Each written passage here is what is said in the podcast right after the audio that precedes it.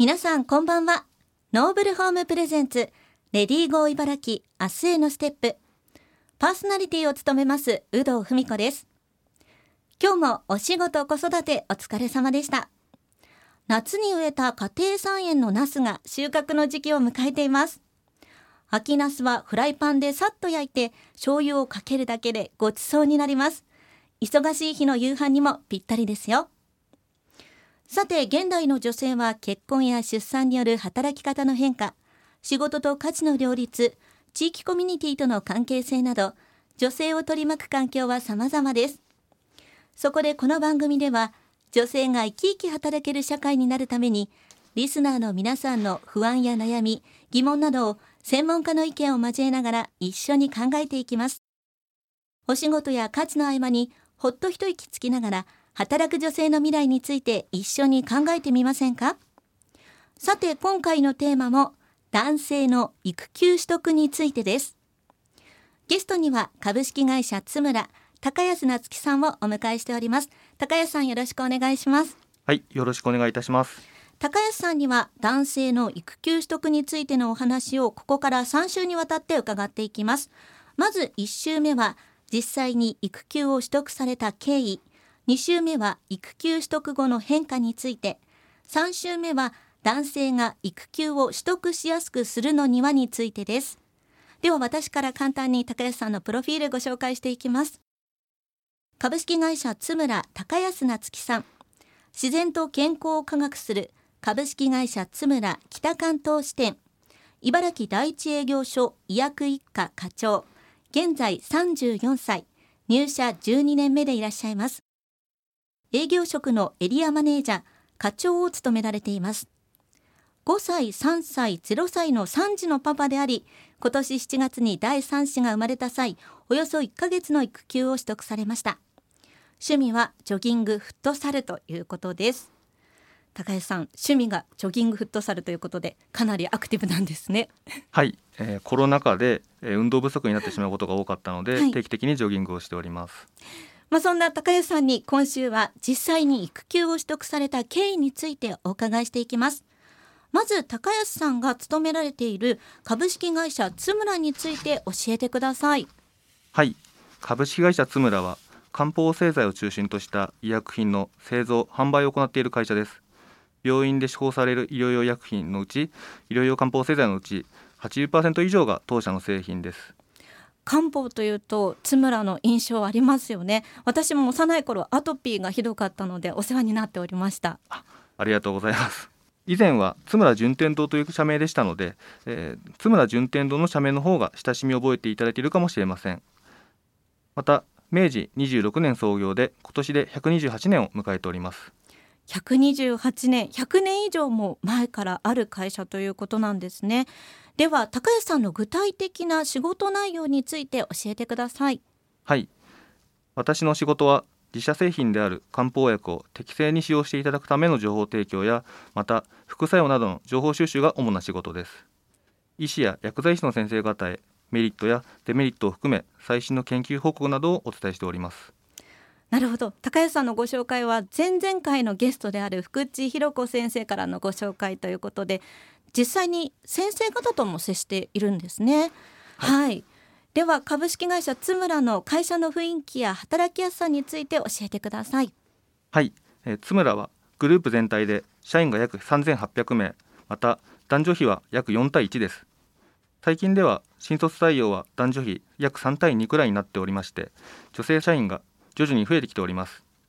また出産後の復帰支援や出産前後の休暇を増やすなど社員のための福利厚生も充実してきております。女性の比率が増えていてさらに働きやすくなってるんですね。まあ、そんな環境の中今年の7月に育休取得された経緯について教えてください。はい。実は私と妻は以前から3人目が欲しいと考えておりましたがただもし第3子が生まれたら妻に任せきりではなかなか大きな負担がかかるなと考えておりました。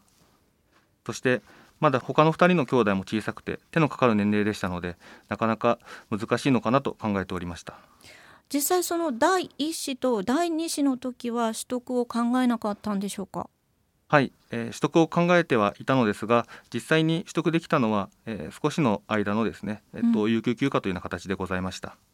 じゃあその期間としてはちょっと短すぎるなっていうのは感じたんですか？はいなかなかやはり新生児の、えー、お世話をするの大変だということも、えー、思っておりましたので、えー、まだまだ期間が足りないなとは感じておりました。うんまあ、それで第三子は育休取得をしたいなと思っていたということなんですね。はい、はい、そうです。何かこうきっかけがあって取得をされたんでしょうか？はい、えー、私が、えー、取得することになったきっかけに関してですが、えー、実はですね、えっと、会社の組合の方で、えー、先輩社員が育休を取得された時の実体験やまたその時の上司の方のお話を聞く機会がありました、はい、そして、えー、その話を聞く中で私も取得していいのだなということを考えるようになりましたで、えー、現在はですね、えっと、少しずつ男性育休を取得する社員が増えてきているので、まあ、会社の雰囲気も後押しをしてくれたのかなと考えています。うん。先輩社員の方がすでに育休を取得されていたんですね。はいそうです。先輩の、えーと、お話ではですね実際に取得をした経緯やまた取得するための準備そして、えー、上司や周囲のサポートの方法ですとかまた取ったことでの感想などを聞くことができました実際に身近な方が捉えたことでリアルな想像ができてまた何をすればいいのかが具体的になったとてもいい経験でした。身近な方が取得されてるって心強いですよね。実際この先輩は取得した感想をどんな風に話されてたんでしょうか？はい。先輩が話されていた内容として特に印象に残っているのは、はい、え一つが、えー、実際にその先輩が捉えて、えー、子供との貴重な時間をすごく充実して得られたということと、はい、またその時に周囲のサポートがとても前向きだったということが印象的でございました。うんあ実際にその周りにあまり反対されることがないっていうことをおっしゃってたってことなんですかね。そうですね。すごくそういった雰囲気を感じることができました。うん。まあ、周囲のねサポートがある環境だっていうのが分かったということですよね。でも実際に高安さんがまあ育休取得をされるとなって上司の方の反応っていうのはどうでしたか？はい。実際に私が上司へ育休の相談した際もやはり上司は快く受け入れてくれました。また取得する前の準備だったりまた、えー、業務の一時的な引き継ぎなどもスムーズにできるようにサポートしてくれました。はいあの本当に育休っていうのは周囲のサポートが大事なんだなということが分かりましたし高安さんにはそのサポート体制が整っていたということなんですよね。え実際に育休を1ヶ月間取得されて高安さんはどんなことを感じましたか？はい私が育休を取得したのは出産に伴う休暇5日間とまた育休の3週間でおよそ1ヶ月お休みをいただいておりましたが今思い返してみると第1第2の時はなかなか長い休みも取れていなかったので今回で改めて育児は大変だということを実体験として、えー、痛感しました。そして特に新生児ではなかなかまとまった時間寝てくれないので、えー、妻一人では睡眠時間削られてしまって疲弊してしまうのだなということも改めて感じることができました。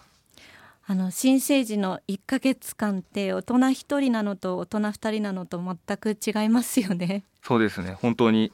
すごく実感しておりますまたあの上のお子さんとも実際にこう仲っていうのは深まったんでしょうか？はい。そうですね。育休を取得することで、えー、上の子2人いるんですけれども、はい、2人とのコミュニケーションを取る時間も増えました。また、えー、現在コロナ禍で外出を控えることが多くなってしまっていますが上の子どもたちも非常にストレスが溜まってしまっているようです。時々公園行ったりまた外で一緒に遊ぶことができるようになりました。育休を取得することで幸せな時間が過ごせたなと感じておりますまあ、外にパパがこう上の子を連れ出してくれるだけでその時間こうママが休めたりとか全然こう楽さが違いますよね。そうですね妻も外に一緒に行ってもらうと少しありがたいのかなというような印象を受けてます。いやもう全然違いますよね。はい。あの今週は株式会社津村高安夏樹さんに実際に育休を取得された経緯についてお伺いしていきました。来週は育休取得後の変化について伺っていきます高安さんありがとうございましたありがとうございました